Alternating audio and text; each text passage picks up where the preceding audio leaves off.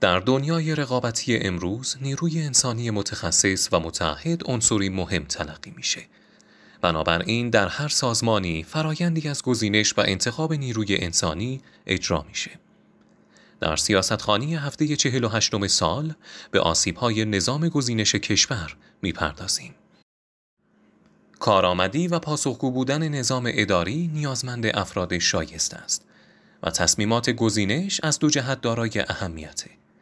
اولا که تعیین کننده سرنوشت داوطلبان ورود به خدمت در دستگاه های دولتیه و دوما فراهم کننده بستر مناسب برای ورود نیروی انسانی شایسته به سازمانه.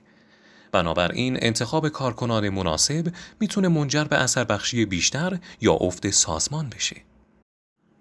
با بررسی نظام گزینش کشور متوجه چهار نوع چالش در این فرایند میشیم.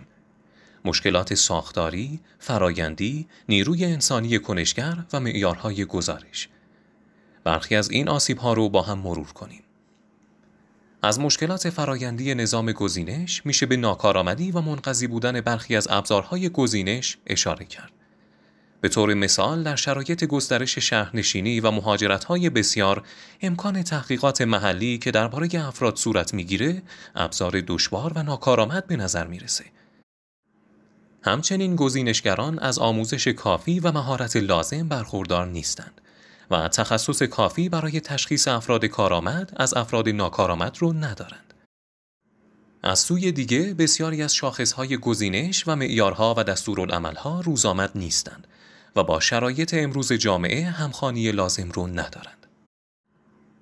اندیشکده حکمرانی و فناوری نرم فوتن پس از بررسی که بر نظام گزینش کشور داشته پیشنهاداتی برای رفع آسیب‌های اون داده از جمله به تشکیل پرونده الکترونیک و جمع آوری اطلاعات از شبکه های مجازی اشاره کرده.